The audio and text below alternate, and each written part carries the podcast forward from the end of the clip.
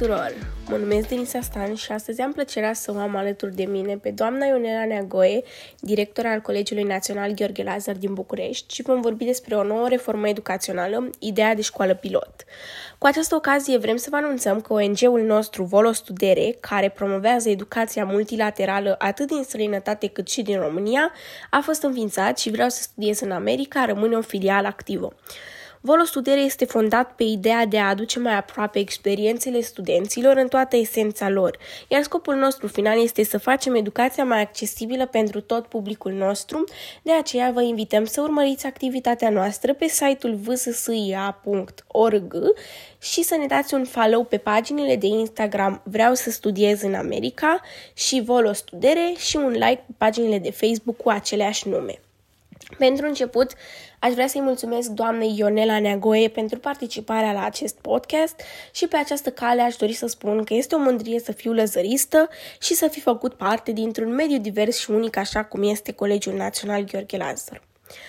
Doamna director, ca un prim subiect de discuție, aș vrea să vă întreb de ce credeți că a durat atât de mult ca România să beneficieze de această reformă educațională? Urmărind discuția dumneavoastră cu domnul Marian Staș, coordonatorul acestui proiect, expert în educație și instructor în programul de vară la Harvard Kennedy School, Dumnealui spunea că legea educației, articolul 26, prevede înființarea școlilor pilot în România de mai bine de 10 ani. Care credeți dumneavoastră că este motivul principal al acestei întârzieri?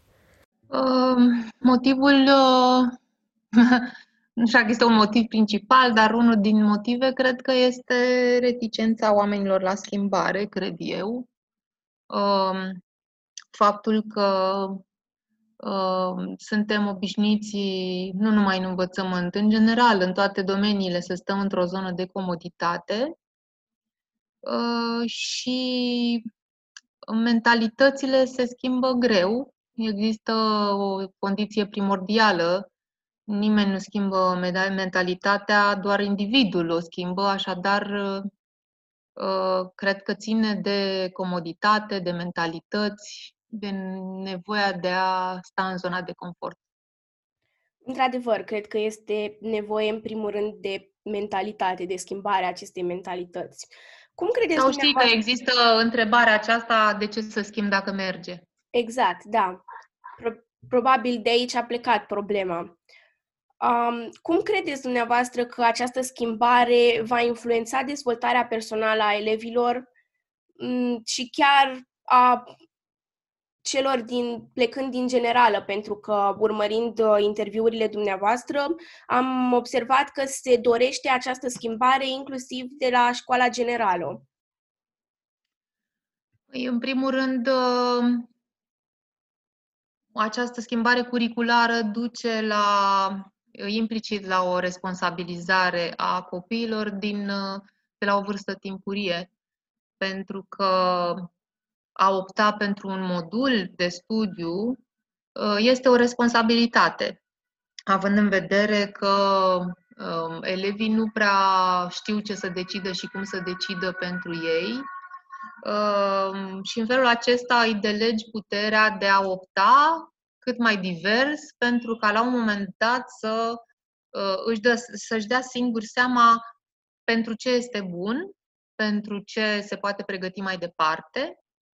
Uh, o altă schimbare uh, care este în concordanță cu psihologia actuală a adolescenților care nu mai sunt, uh, nu mai simt nevoia unei abundențe de informații, că, pentru că informația este pretutindeni, uh, și care au nevoie de uh, dezvoltarea motivației interioare.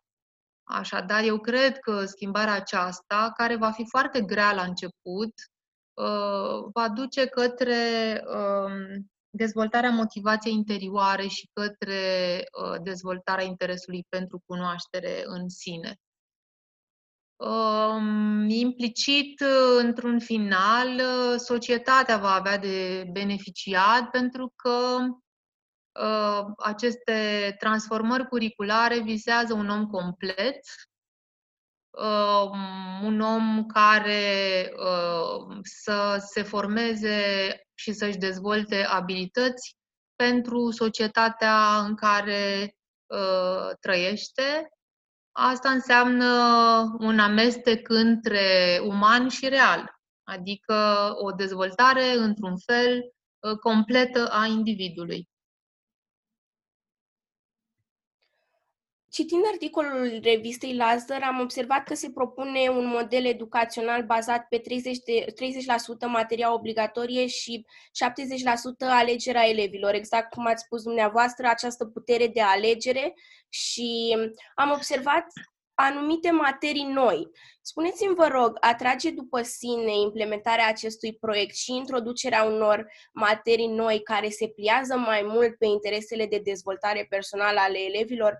Spre exemplu, am observat acolo educație estetică, spiritualitate, sanitate, om în societate, multiculturalism, niște materii de care aș putea spune că generația noastră și toate generațiile care au fost înaintea noastră nu au beneficiat.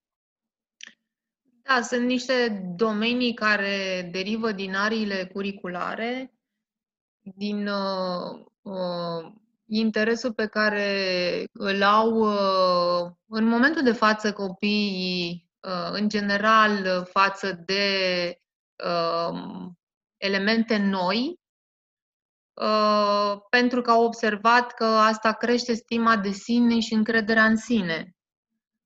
Așadar, uh, de aceea spuneam că schimbarea este grea, pentru că și profesorii trebuie să se adapteze, au nevoie să se adapteze. Uh, și pe de altă parte, elevul este în cum e normal și cum este, ar trebui să fie și acum, nu numai ca urmare a unei schimbări, elevul trebuie să se plaseze în centrul interesului nostru pentru actul educațional. Plasându-l în centru, sigur că vom, în mod inevitabil, vom avea uh, interese și domenii cum ar fi cele pe care le-ai menționat. Uh, deja foarte mulți uh, sunt uh, orientați către a face teatru, către a face public speaking, către a face debate, către a se implica în, uh, în uh, tot felul de activități de leadership care sunt provocatoare pentru ei, pentru că uh, aceste activități îi scot pe copii din uh, uh, zona în care trebuie să performeze și intră la trebuie, adică zona presiunii performanței academicului. Ceea ce nu ar fi rău, pentru că nu, idealul nostru educațional nu este să ne autoflagelăm pentru a deveni din ce în ce mai buni, ci trebuie să fie omul uh, dezvoltat armonios în concordanță cu idealurile societății. Um, știu că ați menționat adaptarea profesorilor. Vorbind de această adaptare, aș vrea să vă întreb cât de deschiși au fost profesorii, având în vedere că nu cu mult timp în urmă școala online a fost o, pre- o provocare pentru un număr consistent de profesori ai României.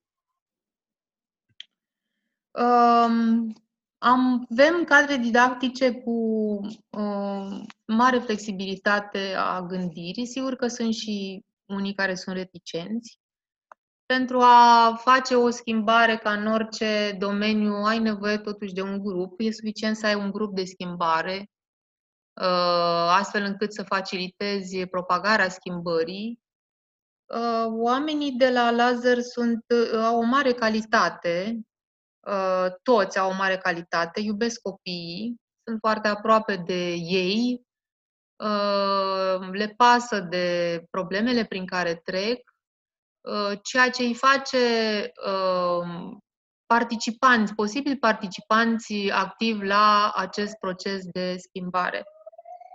Sigur că există frici, da, frica există în orice domeniu, uh, teama aceasta, frica aceasta de a, de a nu mai uh, uh, avea certitudinea lucrului învățat și pe care îl predai până acum, oamenii funcționează foarte mult pe certitudini.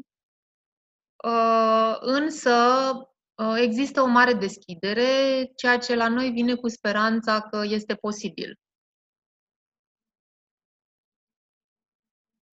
Într-adevăr, așa este. Um, citind articolul revistei Lazar, am observat că um, doamna Chioveanu a declarat, citez, este o încercare aproape cu caracter de pionierat uh, într-un interviu acordat. Aș vrea să vă întreb dacă ne puteți povesti care a fost cea mai mare provocare din punctul dumneavoastră de vedere pe parcursul acestui proiect. Pe parcursul acestui proiect, adică te refer la intenția noastră de a deveni școală pilot. Exact. E o mare provocare, nu știu dacă pot să... În general, cine zice că e cea mai mare? Sunt provocări. Uh, sigur că uh, unele te provoacă mai mult decât celelalte, însă uh, nu știu dacă încă o dată ar trebui să le catalogăm așa, să le clasificăm. O provocare este aceasta a mentalităților cu care vom, de care ne vom lovi și a rezistenței la schimbare și de a crea reziliența oamenilor, pentru că suntem toți la o vârstă în care ne este destul de greu să uh, o luăm de la capăt.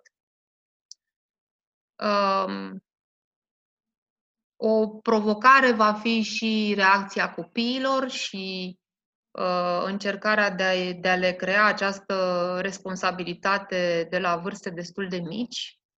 Mm, bănuiesc că în, management, în managementul riscului va fi și aceasta o mare provocare. Și sigur, cred că o provocare va fi, pentru că noi încă suntem la stadiu de uh, discuții și de a scrie, proiectul va fi și reacția părinților, pentru că în procesul acesta este nevoie nu numai de cadrele didactice care uh, uh, sunt aici pentru copii, ci și de copii și de părinți. Și sigur, o provocare ar fi finalul, aprobarea ministerului. Iar este o provocare. Pentru că noi, după ce scriem proiectul, avem nevoie de o aprobare pe care să o obținem de la minister. Să sperăm că toate lucrurile vor merge înspre bine. Legat de reacția copiilor, reacția părinților, aș vrea să vă întreb Credeți că îi va influența ca la sfârșitul celor patru ani de liceu să fie mult mai hotărâți cu privire la cariera pe care vor să o urmeze? Um, cu toții știu că, știm că o mare parte din um, elevii care termină um, cei patru ani de liceu sunt încă nehotărâți cu privire la carieră și mulți se îndreaptă pentru început spre anumite domenii greșite.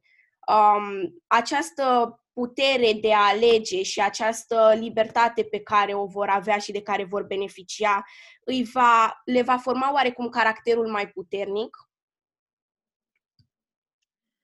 Um, nu știu la caracter mai puternic, dar uh, sigur că le va forma reziliența, le va dezvolta această reziliență Sigur că noi vizăm și o educație aceasta bazată pe social emotional learning, uh, ceea ce ar fi un plus de valoare pentru învățământul nostru.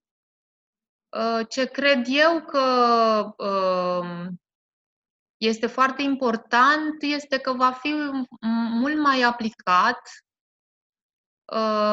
învățământul va fi mult mai aplicat, pentru că, așa cum spui și tu, ei sunt debusolați pentru că există multă teorie, puțină practică, pentru că au parte de puține interacțiuni în care să realizeze uh, cam pentru ce sunt ei potriviți și le lipsește foarte mult pentru că eu cred că toate acestea n-ar fi factorul determinant în alegerea unei cariere, ci încrederea copiii nu au încredere în ei, copiii nu se cunosc cu adevărat și e suficient ca la un moment dat în viața unui copil să apară un om care să, fără să facă prea mult efort, să fie acolo lângă el și copilul să-și dea seama că poate, că știe și că e bun în ceva anume, că strălucește într-un anumit domeniu.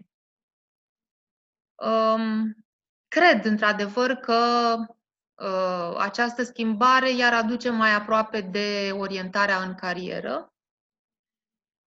Cum cred de ceva vreme că învățământul uh, liceal teoretic uh, are foarte multă nevoie, chiar dacă e, sună bizar, de practică. În sensul că de pe băncile școlii copiii ar trebui să facă internship-uri și să vadă ce înseamnă să lucrezi într-o bancă pentru a tăia de pe listă un eventual economist ca meserie, să vadă ce înseamnă să fie avocat într-o sală de proces, într-o sală de judecată, ca să-și dea seama că nu o să dorească să facă asta niciodată, să vadă ce înseamnă să fii vânzător, să vadă ce înseamnă să fii medic. Uh, în urma unor uh, experiențe de genul acesta, categoric își va forma o idee și își va întări opțiunea pentru o carieră.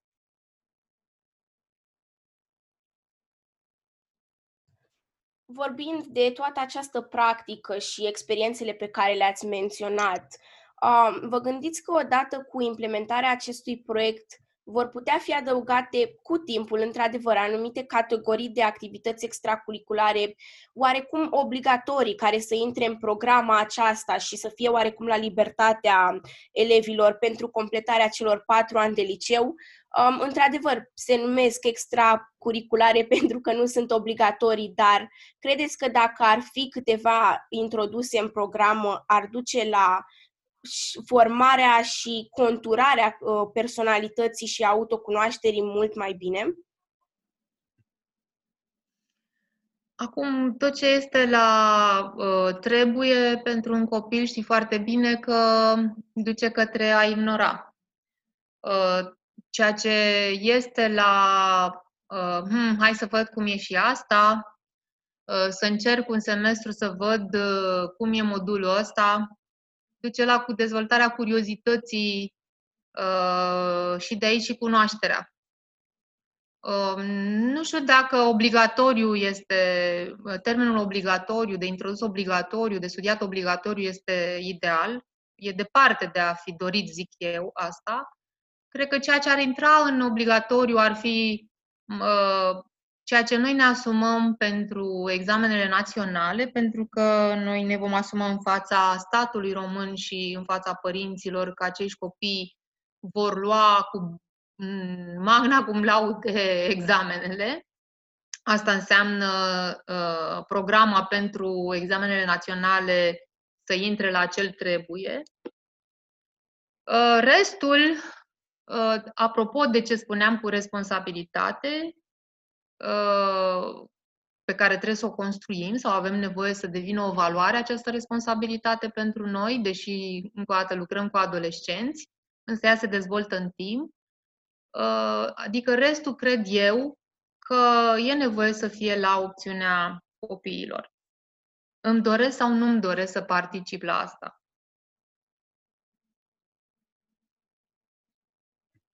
Am înțeles. Legat de bacalaureat și toate aceste examene naționale, um, credeți că se va schimba programa și vor fi adăugate mai multe materii sau mai multe posibilități să fie la latitudinea alegerii elevului odată cu implementarea acestei noi reforme? Uh, teoretic, uh, uh, până în clasa a 10-a, copiii vor studia din toate, adică și uman și real un amestec. Pentru că ideea este că profilul nu va mai exista. Dintre a 11 deja, precum curriculum britanic, se va merge pe specializare. Asta înseamnă că uh, un copil uh, ar fi uh, în situația de a-și alege module pentru viitoarea carieră. Um, ceea ce spui cu modificarea examenului național, cu lista, cu nu am de unde să știu. Ideal ar fi ca ministerul să se gândească la uh, introducerea unei liste mai variate, nu știu, la examen.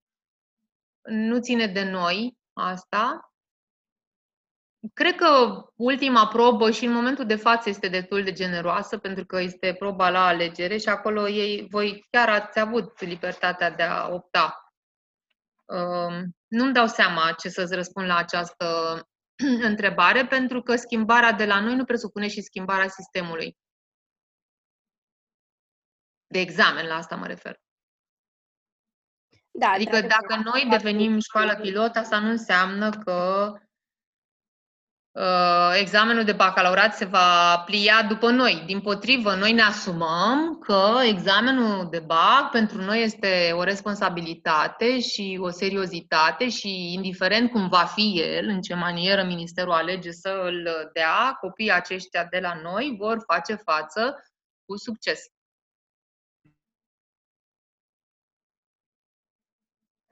Cum vedeți dumneavoastră procentul elevilor care doresc să plece în străinătate? Credeți că acest, um, nou, această nouă reformă introdusă în învățământul românesc îi va face să-și dorească să plece în străinătate pe mai mulți dintre ei sau îi va determina să rămână la facultate în țară?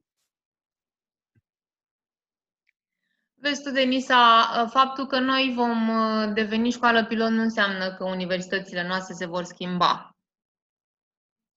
Asta, cu opțiunea aceasta de a, de a pleca în străinătate, ă, nu cred că ține de noi ca liceu.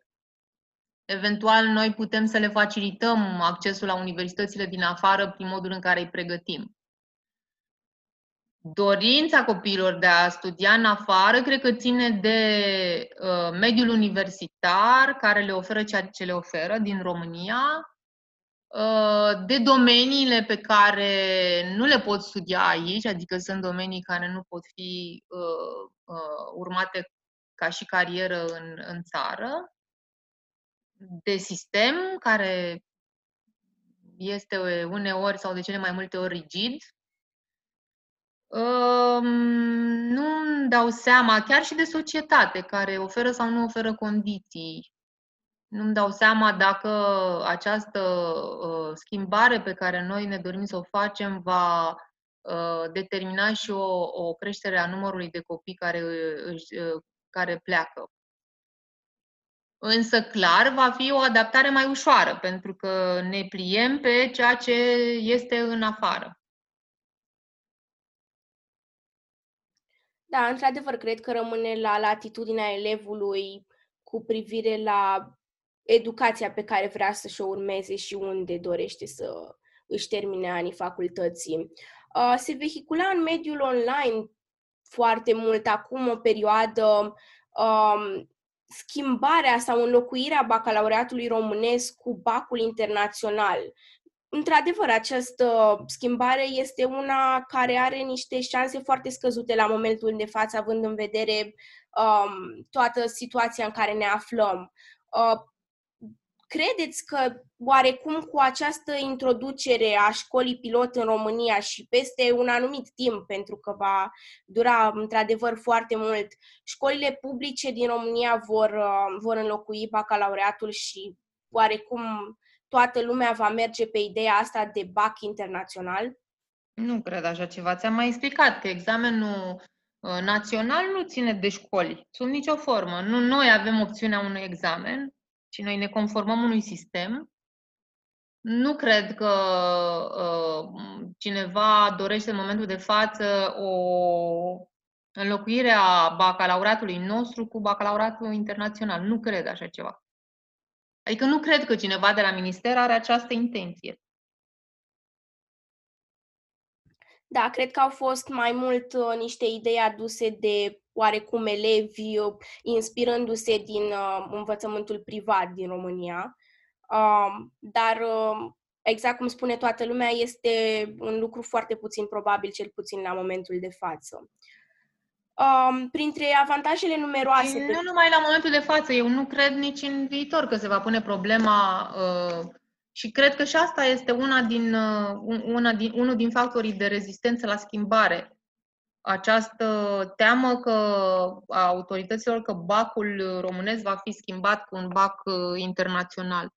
Nu cred că pe viitor uh, cineva va susține această idee din cadrul, sigur că, decidenților.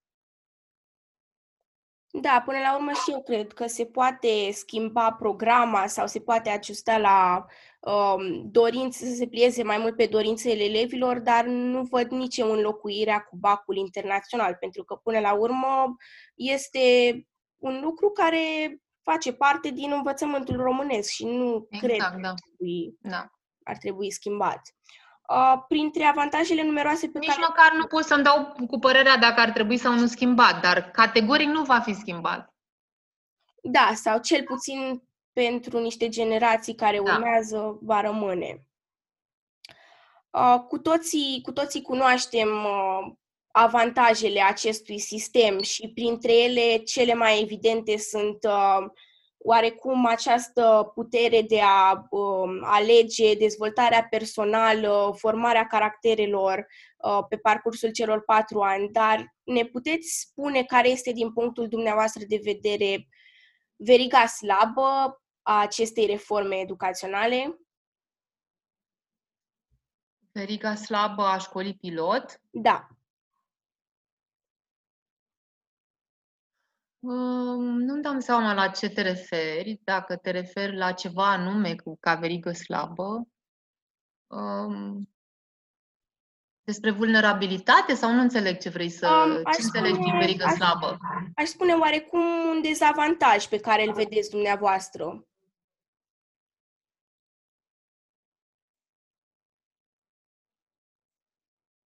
Păi nu am cum să văd dezavantaje, că eu îmi doresc să o implementez. Deci eu văd partea pozitivă a lucrurilor.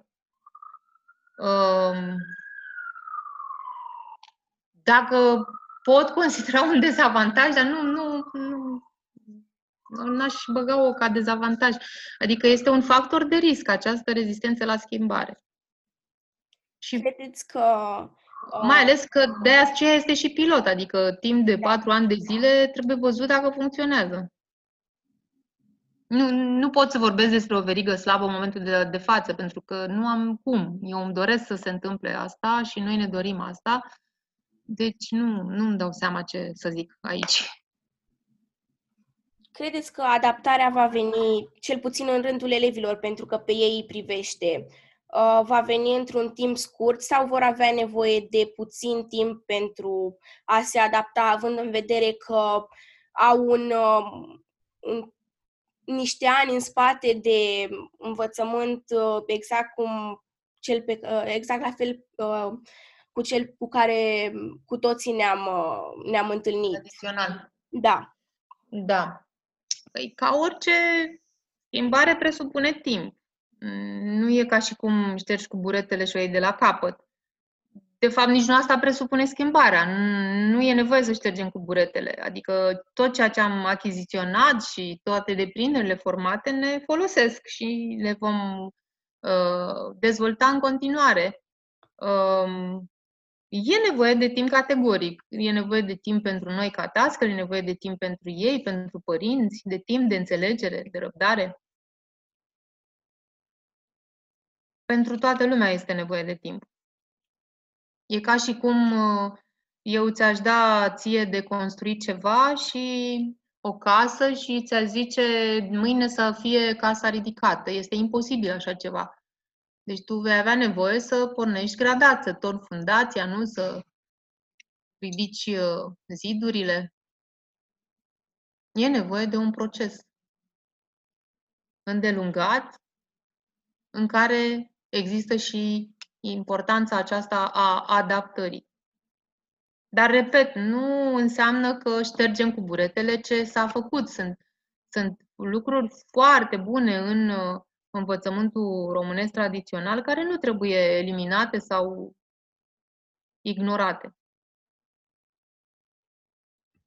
Da, într-adevăr este un proces îndelungat și cred că timpul uh, le va da rezolva pe toate, cum s-ar spune. Mm-hmm. Doamna director, ca un ultim lucru, aș vrea să vă întreb cum vedeți dumneavoastră educația din România peste câteva generații?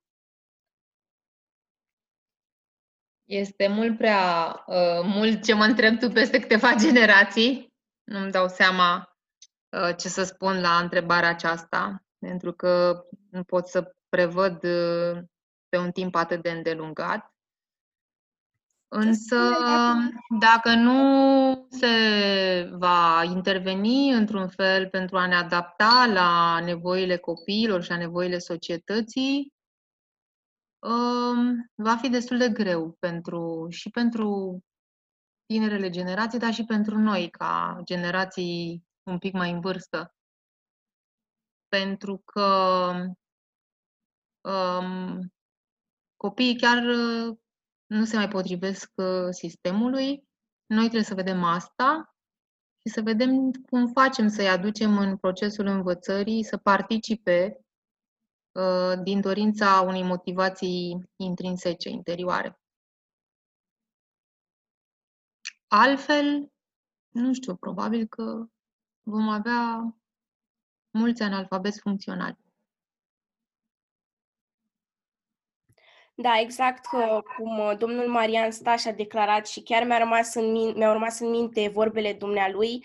Avem un uh, sistem public de al educației profund încleștat într-o paradigmă comunistă și mm. trebuie să facem această schimbare cât de curând se poate pentru a nu ne mai confrunta cu un, cu un analfabetism funcțional și cu toate problemele de care dumneavoastră ați menționat.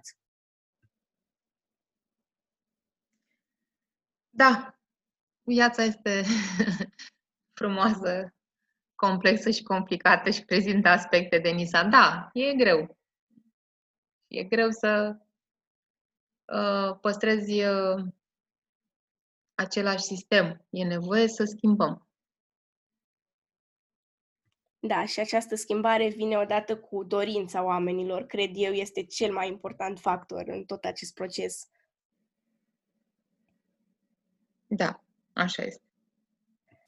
Vreau să vă mulțumesc foarte mult pentru timpul acordat astăzi și pentru tot ajutorul pe care ni l-ați oferit. Aici se încheie episodul de săptămâna aceasta, iar pentru săptămâna viitoare vă așteptăm cu propuneri și întrebări la noi pe site și pe rețelele de social media. Dacă doriți să susțineți podcastul și inițiativa noastră de a face educația mai accesibilă în rândul comunității, vă invităm să donați la vssia.org/donezi.